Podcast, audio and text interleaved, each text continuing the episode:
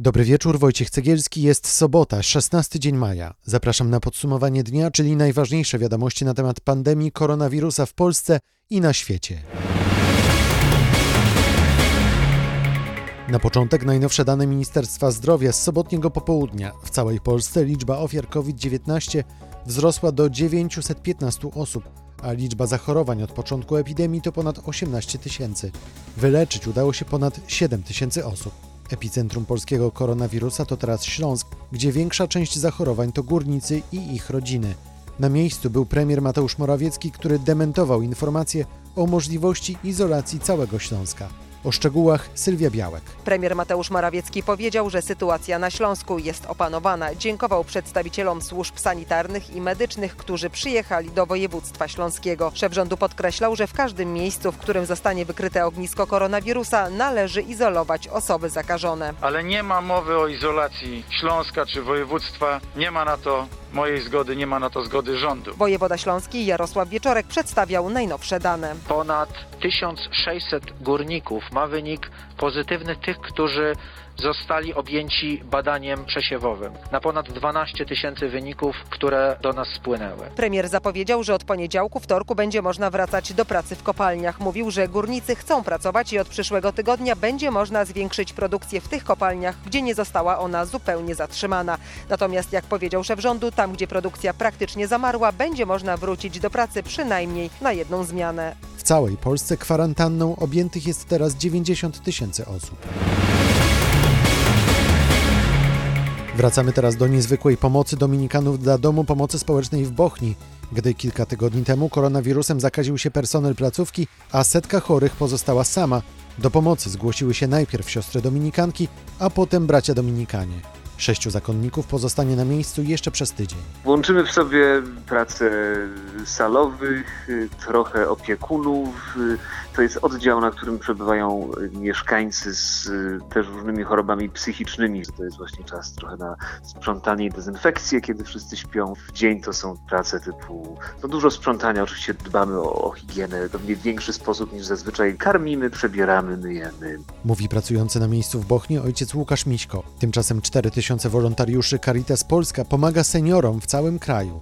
Dostarczają osobom starszym jedzenie i środki higieniczne, o czym mówi Małgorzata Jarosz-Jarszewska z Caritas Polska. Dzięki zebranym środkom, dzięki zaangażowaniu pracowników i wolontariuszy, 32 tysiące osób starszych, potrzebujących otrzymało tę pomoc w różnej formie. Z jednej strony oferowaliśmy robienie zakupów na telefon z dowozem do domu. Przygotowywaliśmy paczki żywnościowe dla osób najbardziej potrzebujących. Nasze placówki gotowały posiłki i gotują w dalszym ciągu z dowozem do seniorów. Oferujemy również pomoc pomoc psychologiczną, rozmowy, telefony. Na pomoc dla osób starszych organizacja przeznaczyła już kilkanaście milionów złotych.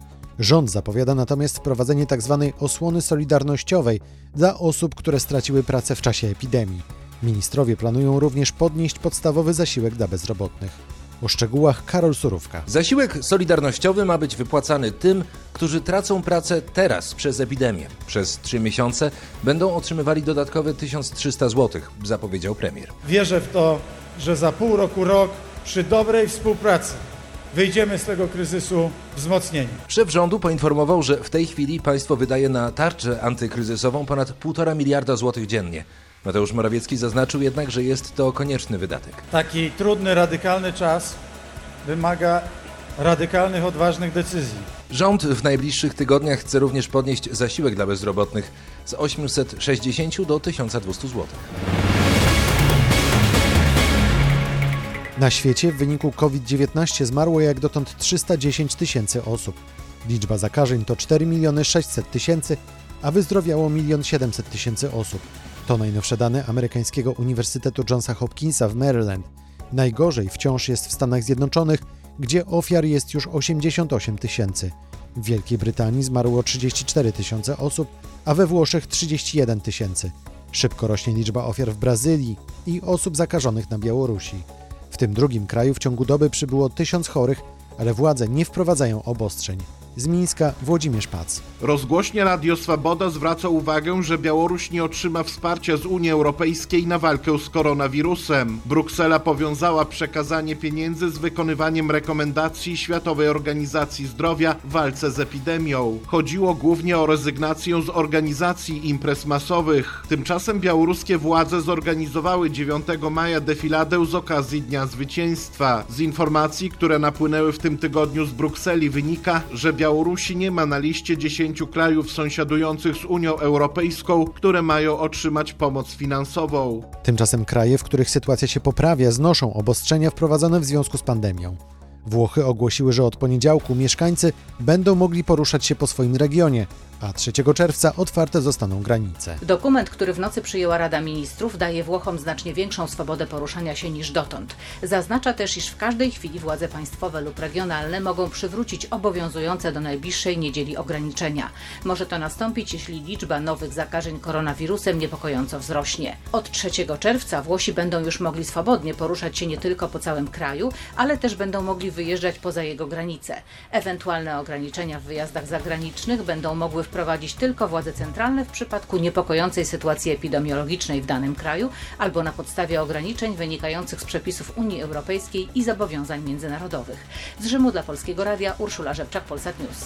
Grecja i Francja otworzyły niektóre plaże, a wiernych, choć w ograniczonym zakresie, przyjmuje już sanktuarium maryjne we francuskim Lourdes. Z Paryża Marek Brzeziński. Sanktuarium Najświętszej Marii Panny będzie otwarte tylko dla pojedynczych pielgrzymów pochodzących z okolicznych miejscowości, położonych nie dalej niż w promieniu 100 km od Lourdes. Te ograniczenia mają pomóc w zorganizowaniu właściwej opieki i ochrony sanitarnej przybywającym do znajdującego się u stóp Pireneju sanktuarium. Nie będzie mszy świętych, ale będzie możliwe przynajmniej zmówienie modlitwy w grocie świętej Bernadetty. Rektor sanktuarium Olivier Ribadou-Dima powiedział, że to dopiero początek, a dalej przypominał, że to miejsce jest przeznaczone dla pielgrzymów i to, że oni mogą tu wrócić, jest pełnym radości wielkim przeżyciem. Sanktuarium w Lourdes, istniejące od lat 60. XIX stulecia, było zamknięte dla pielgrzymów po raz pierwszy w swojej historii. I na koniec o tym, co może chronić przed zakażeniem koronawirusem, między innymi aktywność fizyczna.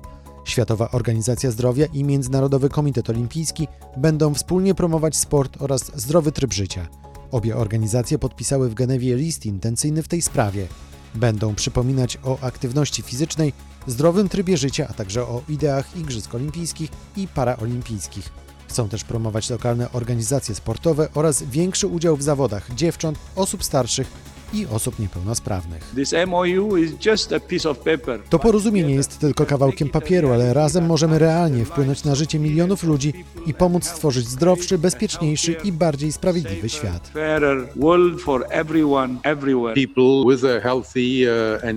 Ludzie, którzy prowadzą zdrowy i aktywny tryb życia, mają większe szanse pokonania wirusa. Promocja sportu jest naszym wkładem w walkę z kryzysem wywołanym przez koronawirusa.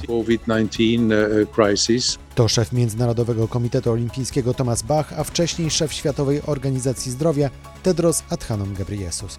I na tym kończymy sobotnie wydanie podcastu. Następna edycja już wkrótce, a po więcej informacji zapraszamy na stronę polskieradio24.pl. Wojciech Cegielski, do usłyszenia.